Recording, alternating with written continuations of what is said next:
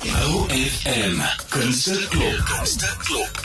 Vanoggend in die OFM Kunste Klop kuier ons op Philippolis wat die Karoo Artists Cafe. Juliet Welpton sluit by my aan. Juliet, welkom by OFM.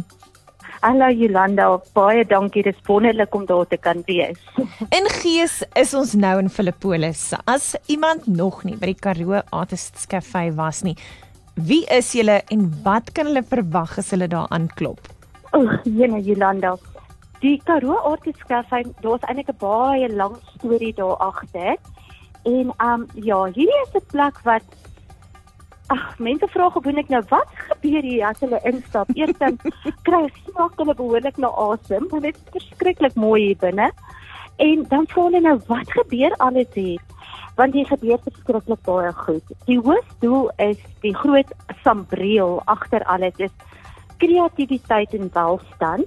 En dan dan het ons natuurlik nou soos enige kafee heerlike koffie, spesialiteite, espresso tipe koffie en ons het altyd mooi musiek en dan is dit 'n platform vir kunstenaars en skrywers om op te tree.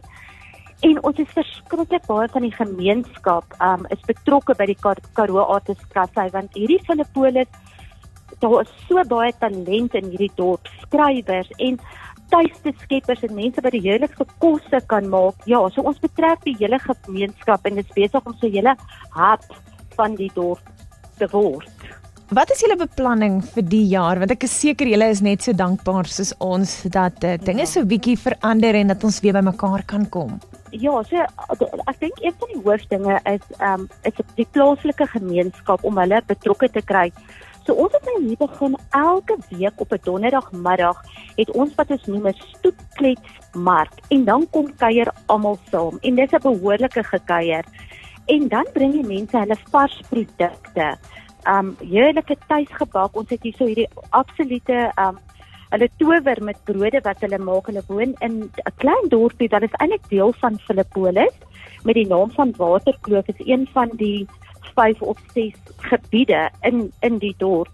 Nou daar woon hulle heeltemal off the grid. Heeltemal off grid en um ja, so hierdie mense is is kunstenaars. Die een dame um um Nicoline um in 'n uh, Gibbons Sy is eintlik 'n internasionale pianis wat al wortels is in Suid-Afrika. Sy het nou vir 'n paar jaar uit um, in Londen en oral in die wêreld opgetree. En sy het nou, vir haar hier wonderlike huisie gebou, hierdie pragtige klein minimalistiese huis. En dan het hulle hierdie buiteoond wat hulle hierdie uh, heerlike gesondheids- en suurdeeg brode maak wat 3 dae gefermenteer word. So hulle bring hierdie tipe produkte na ons markie toe. Ook Pieter Savage, hy was jare lank in Sunnyside gewoon.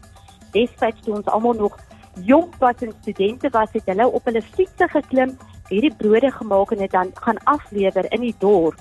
So hierdie mense is nou almal hier in Filippolis en hulle het hulle produkte wat hulle dan na die markie toe bring. Dan natuurlik ook die ander mense wat heerlike mielies en klein studie tomatietjies en, en uh, uh, ouer tannies wat hulle konfyte bring en handgemaakte produkte. So dit is hierdie markie wat nou een keer 'n week op 'n donderdag gehou word en goeie nuus vir die toeriste.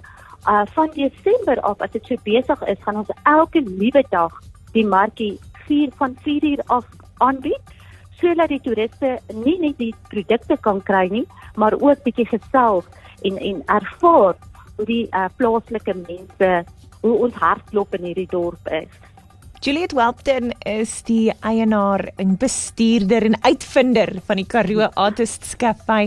Sy gesels vanoggend in die OFM Kunste Klop.